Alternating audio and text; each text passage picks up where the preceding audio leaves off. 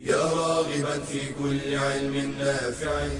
ينمو العلم ويتقدم بتقنياته ومجالاته ومعه نطور أدواتنا في تقديم العلم الشرعي.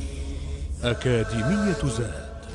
زاد أكاديمية ينبوعها. صاف صاف ليروي غلة الظمآن.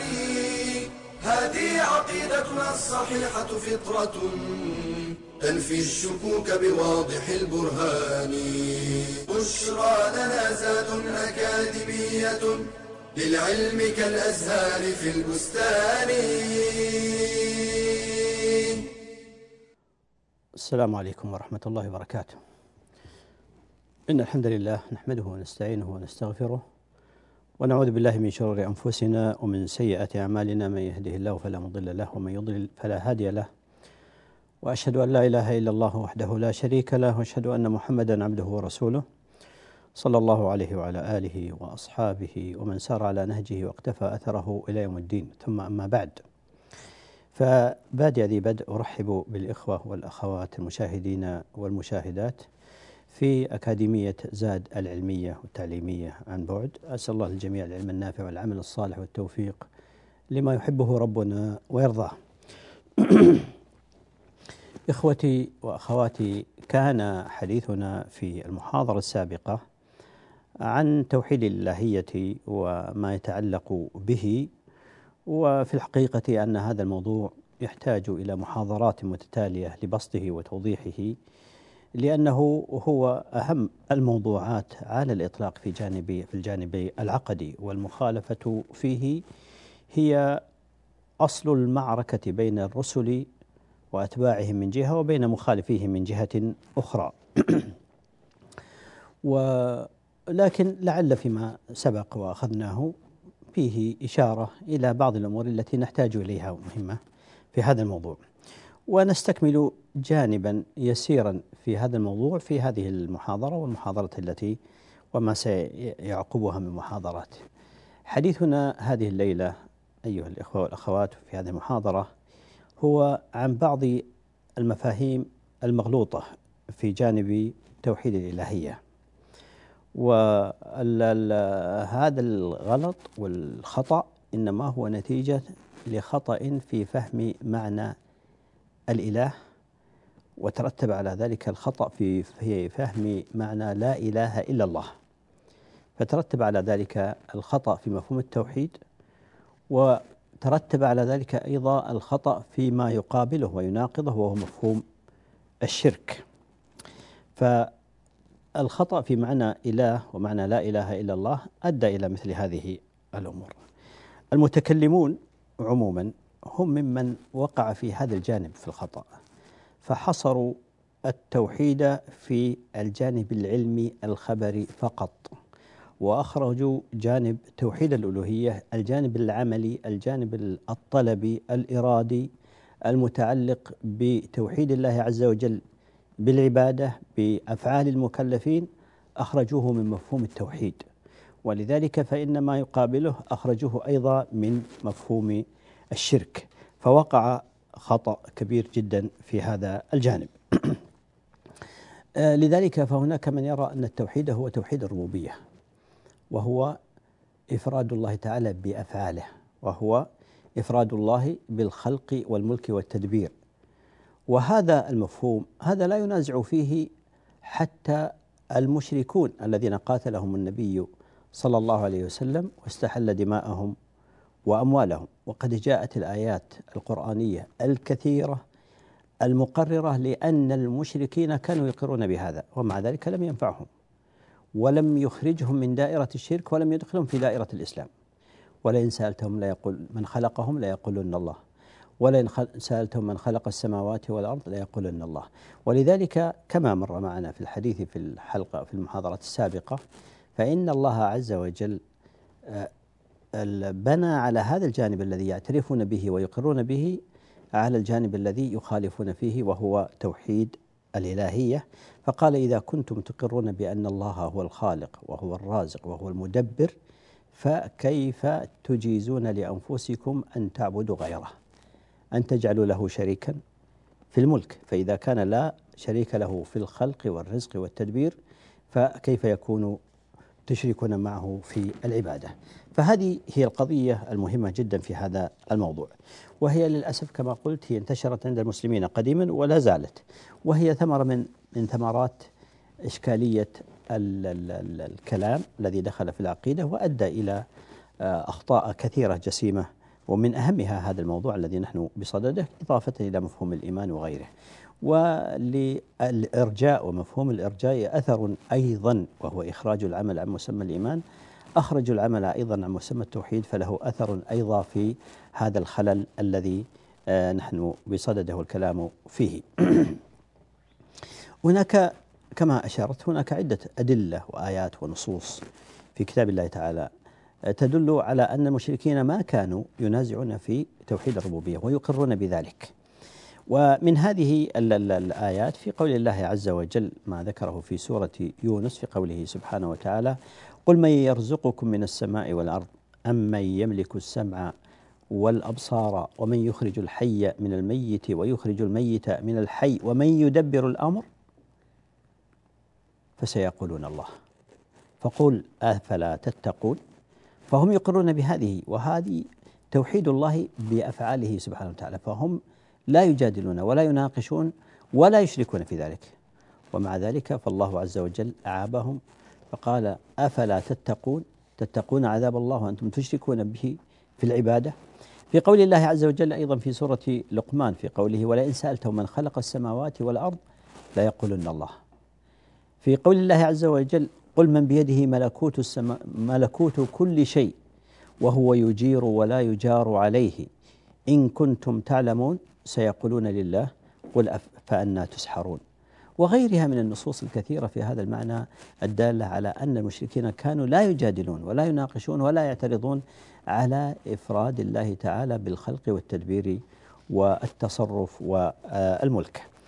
آه، وهناك نصوص كثيرة جدا منها قول الله عز وجل سيقول الذين أشركوا لو شاء الله ما أشركنا ولا آباؤنا ولا حرمنا من شيء.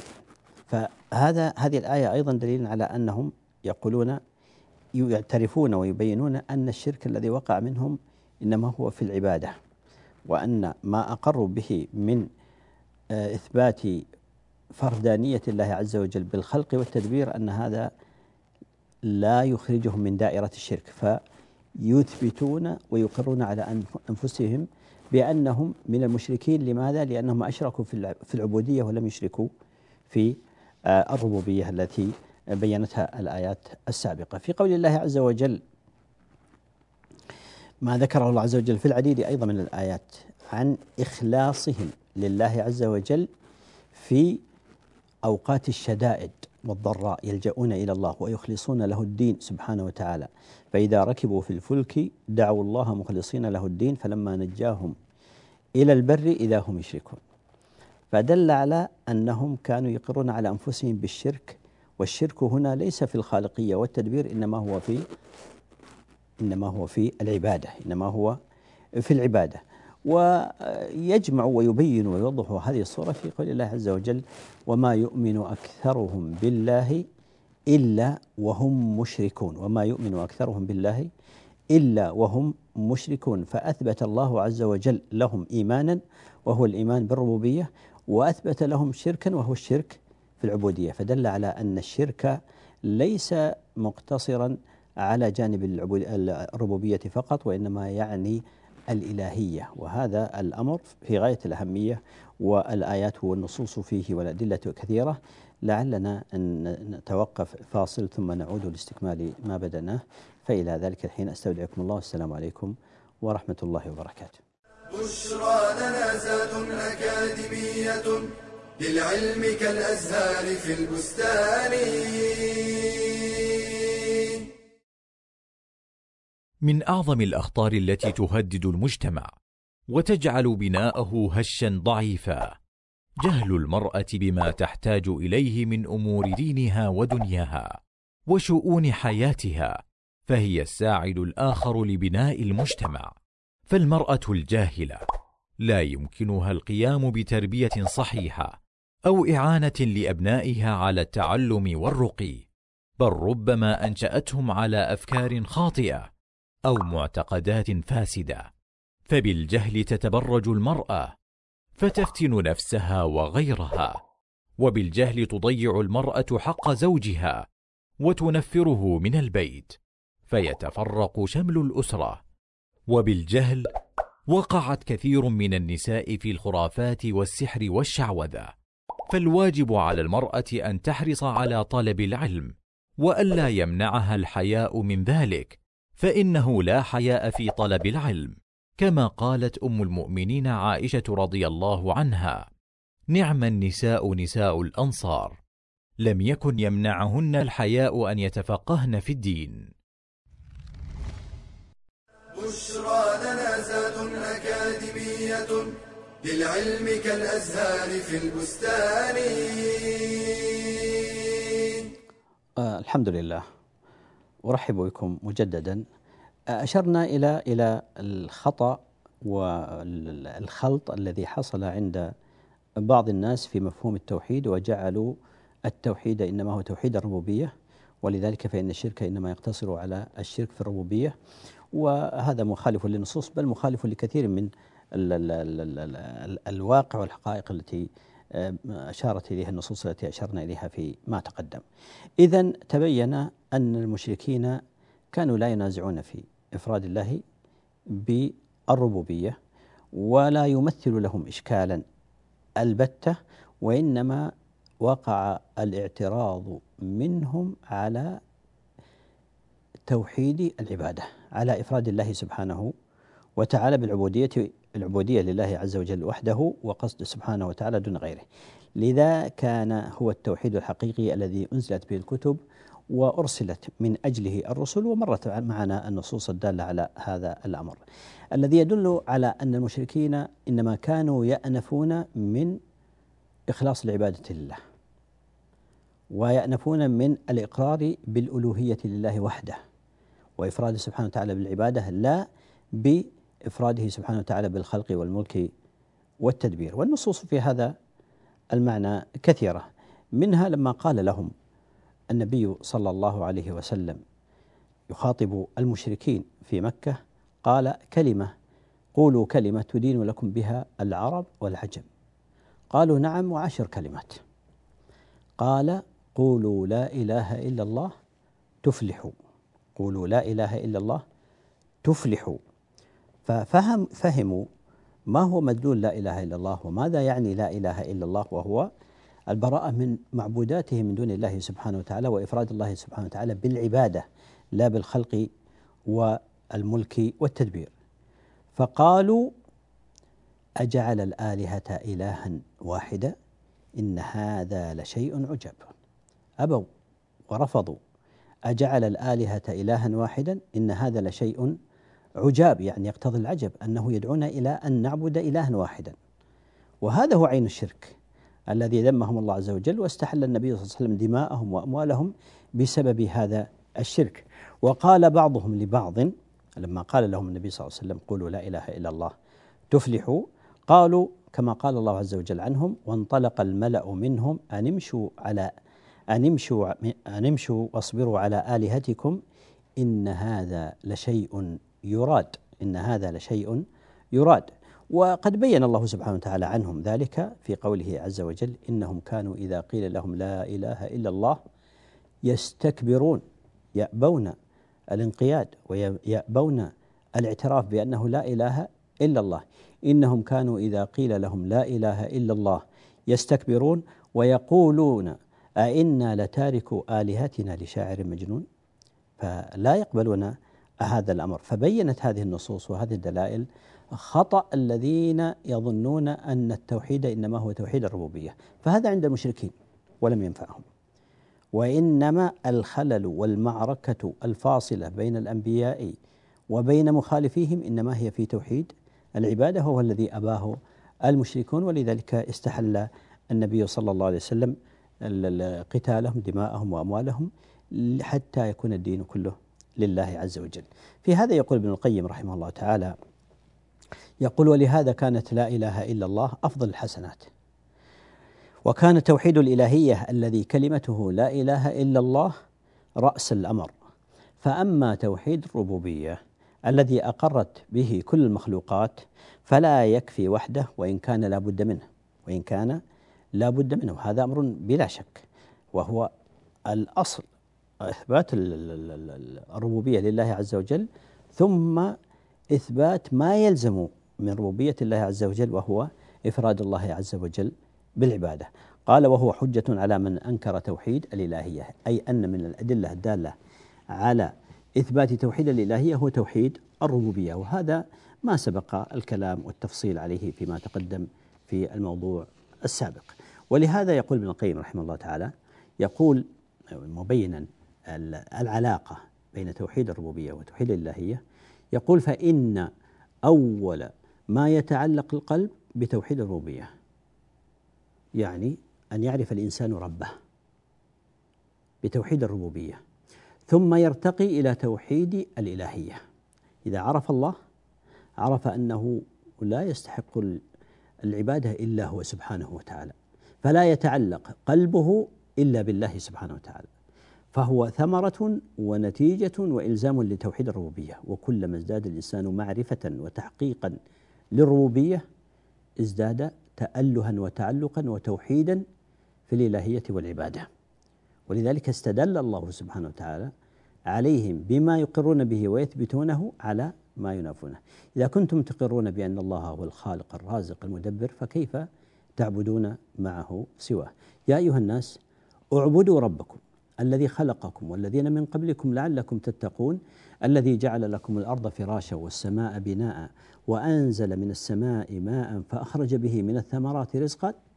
فلا تجعلوا لله أندادا وأنتم تعلمون. تعلمون أن الله هو الخالق الرازق المدبر المنزل المنزل الغيث فلا تجعلوا لله أندادا وأنتم تعلمون.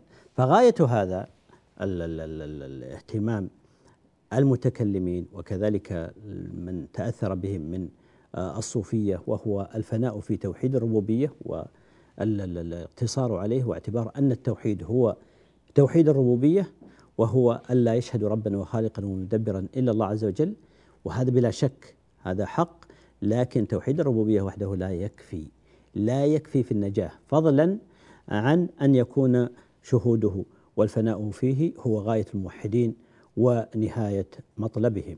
فالغاية التي لا غاية وراءها ولا نهاية بعدها الفناء في توحيد الإلهية وهو إثبات العبودية لله عز وجل وهو تعلق القلب بالله سبحانه وتعالى لا يلتفت إلى أحد سواه لا ملك مقرب ولا نبي مرسل ولا صالح ولا ولي ولا غيره وإنما يتعلق برب الملائكة ورب الأنبياء والمرسلين ورب الصالحين سبحانه وتعالى.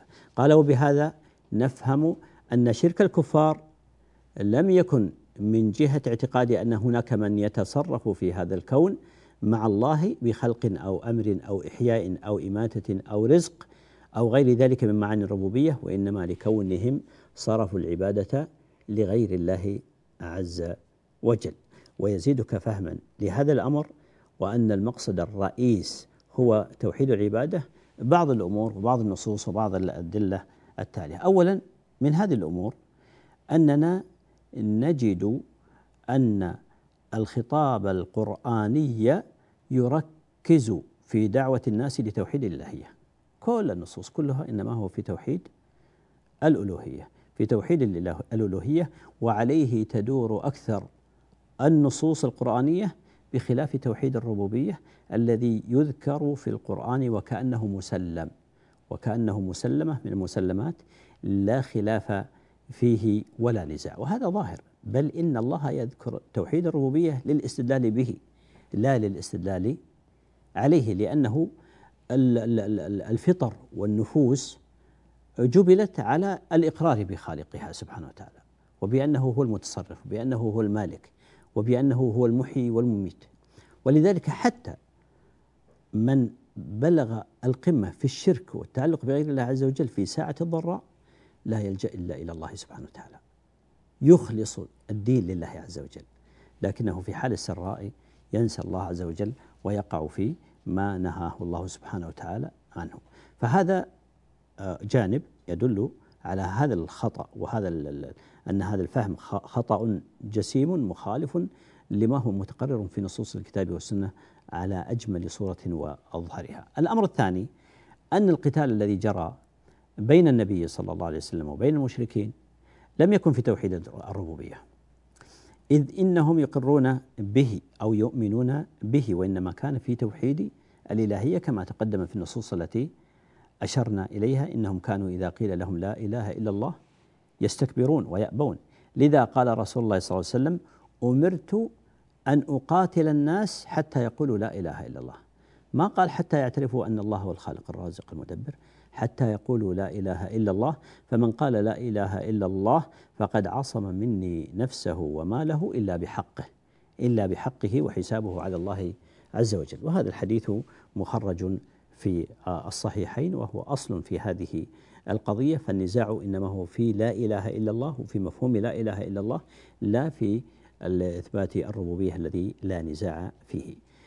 فاصل ثم نعود بعده إلى استكمال هذه النقطة. إلى ذلك الحين أستودعكم الله. والسلام عليكم ورحمة الله وبركاته. بشرى لنا زاد أكاديمية للعلم كالأزهار في البستان.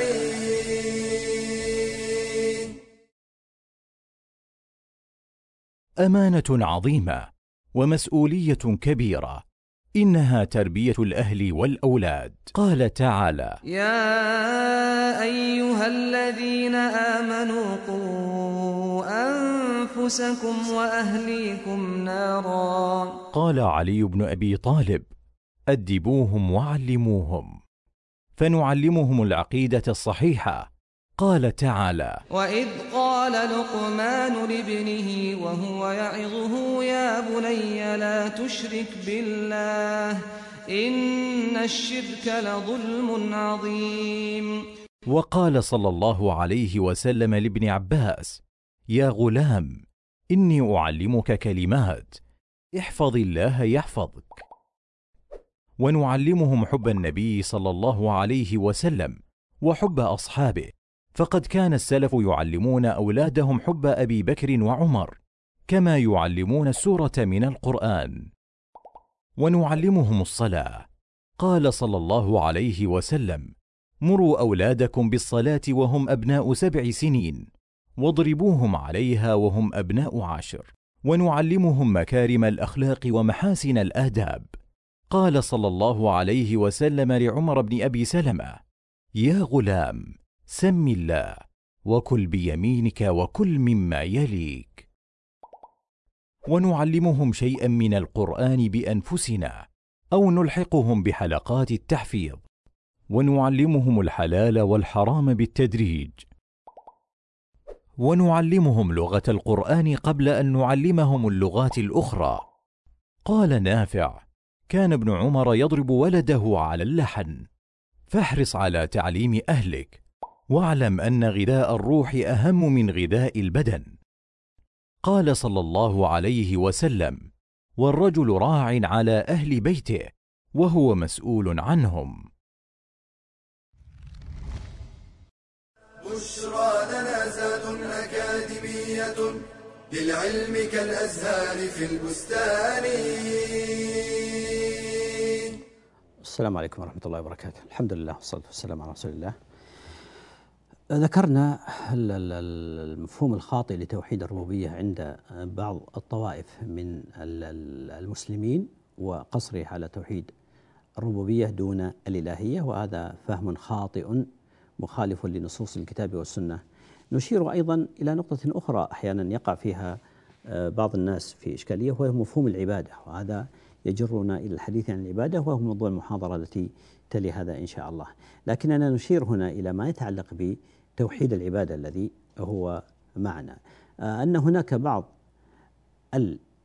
المسلمين من يقولون إننا نقر بتوحيد الألوهية ولا ولا نعبد غير الله عز وجل. فما المشكلة؟ المشكلة أنهم لم يفهموا معنى العبادة. فيفعلون أفعالا هي عبادة في صميم العبادة يظنون أنها ليست عبادة يصرفونها لغير الله عز وجل ومع ذلك يزعمون أنهم لا يشركون في العبادة وأنهم أفردوا الله تعالى بالعبادة. فنقول إن هذا صحيح فكثير من المسلمين يفردون الله تعالى بالعبادة والقصد والطلب مع إقرارهم بأنه الخالق الرازق المحيي والمميت لكنهم يقعون في مسائل من الشرك يظنون أنها ليست من العبادة وهي من صميم العبادة كالذبح لغير الله عز وجل مثلا والنذر لغير الله عز وجل والحلف بغير الله عز وجل. هذه كلها مخالفة لما أمر الله عز وجل من إفراده بها وهي من صميم العبادة وداخلة في مفهوم العبادة. فيظنون أن هذه لا تدخل في العبادة وصرفها لغير الله لا يدخل في الشرك.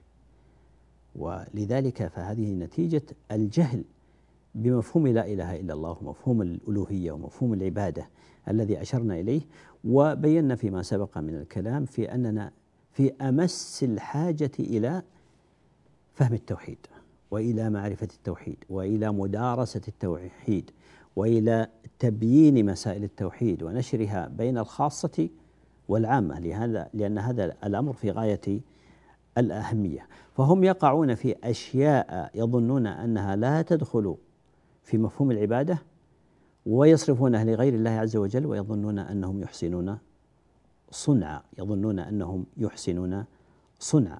ف ما يحصل الآن عند بعض قبور الصالحين والأولياء وغيرهم والأنبياء وغيرهم من صرف أنواع من أنواع العبادة لله عز وجل هم يظنون أنهم لم يصرفوا شيئا من العبادة مع أنهم يقعون فيما وقع فيه المشركون في عين ما وقع فيه المشركون في عهد النبي صلى الله عليه وسلم. وماذا كانوا يفعلون بأصنامهم ماذا؟ ما نعبدهم إلا ليقربونا إلى الله زلفى.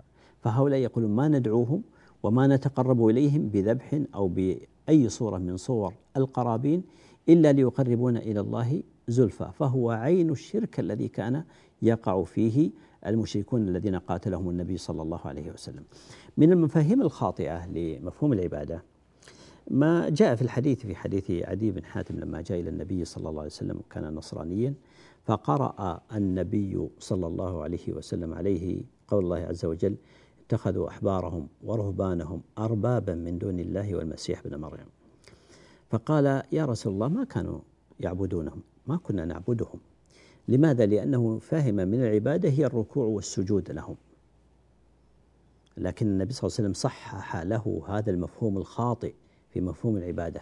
قال له عليه الصلاة والسلام ألم يكونوا يحل لكم ما حرم الله؟ فتحلونه ويحرمون عليكم ما أحل الله فتحرمونه؟ قال بلى. قال فتلك عبادتهم. فتلك عبادتهم. فهذه صورة من صور تصحيح مفهوم العبادة من النبي صلى الله عليه وسلم لهذا النصراني الذي ما كان يفهم مفهوم العبادة على معناه الصحيح ومعناه الشامل وإنما يفهمه فهما جزئيا وهو الركوع والسجود. للأسف أن هذا المفهوم الخاطئ انتقل إلى المسلمين فظنوا أن الذبح لغير الله أنه ليس من العبادة وأن الحلف بغير الله ليس من العبادة وأن النذر لغير الله عز وجل ليس من العبادة فوقعوا في كثير من صور الشرك يقدمونها الدعاء وطلب الغوث والمدد من الأموات يظنون أن هذا ليس من العبادة في شيء فلذلك يقعون ويمارسون مثل هذه الأمور وهي في صميم الشرك الذي يقدح في أصل التوحيد. وهذه مصيبة من المصائب وهي نتيجة الجهل بهذا الأمر الذي نحن نتكلم بصدده. فلذلك آه، أي صورة من صور الشرك في العبادة صرفها لغير الله صرفها لله توحيد وإخلاص وصرفها لغير الله عز وجل شرك وضلال. نسأل الله العافية والسلامة. نأخذ مثالا على ذلك ودليلا صريحا من القرآن الكريم حينما ينكر المنكر على من يأتي إلى قبر من قبور الأنبياء أو الأولياء أو غيرهم فيقول مدد يا فلان؟ أو يا فلان أغثني. أو يطلب منه الحاجات. فيقال له يا أخي الله عز وجل يقول وأن المساجد لله فلا تدعوا مع الله أحدا الآية صريحة فلا تدعو مع الله أحدا أنت تدعو مع, مع الله غيره. فيقول لا الدعاء ليس بعبادة.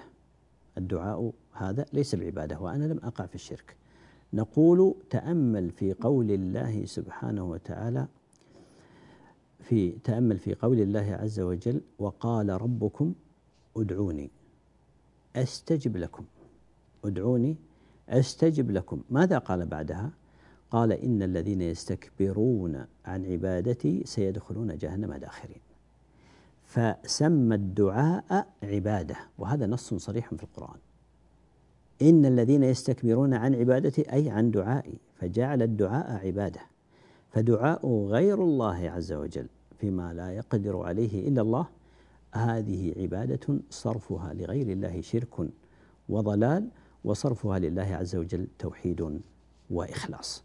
هذا نموذج وبيان معين محدد ومثال على يعني أثر هذا الجهل في دين الله عز وجل وبتوحيد الله عز وجل وماذا ترتب عليه من أخطاء جسيمة وجرت إلى موبقات عظيمة وهي صرف كثير من أنواع العبادة لغير الله عز وجل فيقعون من حيث يشعرون أو لا يشعرون في الشرك الذي لا يغفره الله سبحانه وتعالى. إن الله لا يغفر أن يشرك به ويغفر ما دون ذلك لمن يشاء. كل الذنوب والموبقات والأمور الأخرى دون الشرك فهي تحت المشيئة ويمكن أن يغفرها الله سبحانه وتعالى إلا الشرك. فقد حكم الله عز وجل وقضى أنه لا يغفر لمشرك البتة وقال ربكم ادعوني وإن الله لا يغفر أن يشرك به ويغفر ما دون ذلك لمن يشاء لا يغفر أن يشرك به لمن مات على الشرك. لكن من مات موحدا وإن كان عنده من الذنوب والموبقات فإن هذا تحت المشيئة ويمكن أن يغفر الله سبحانه وتعالى له يمكن أن تناله شفاعة الشافعين من الأنبياء وغيرهم يمكن أن يعفو الله سبحانه وتعالى عنه. أما الشرك فقد حكم وقضى سبحانه وتعالى أنه لا يغفر لمن مات مشركا بالله عز وجل. وهذا يدل على خطورة هذا الأمر ويعطينا دلالة مهمة وواضحة جلية على حاجتنا للتوحيد ومدارسته وبيانه وتوضيحه وتبيينه للناس. وهذا واجب طلبة العلم في كل زمان وفي كل مكان. فأسأل الله عز وجل أن يرزقنا حسن تحقيق التوحيد وأن يعيدنا من الشرك جليه وخفيه صغيره وكبيره. إنه ولي ذلك. والقادر عليه والله تعالى أعلم. وصلى الله وسلم وبارك على نبينا محمد وعلى آله وصحبه أجمعين. تلك العلوم دروسها ميسورة في صرح علم الراسخ الأركان. بشرى لنا بشرى لنا بشرى لنا زاد أكاديمية للعلم كالأزهار في البستان.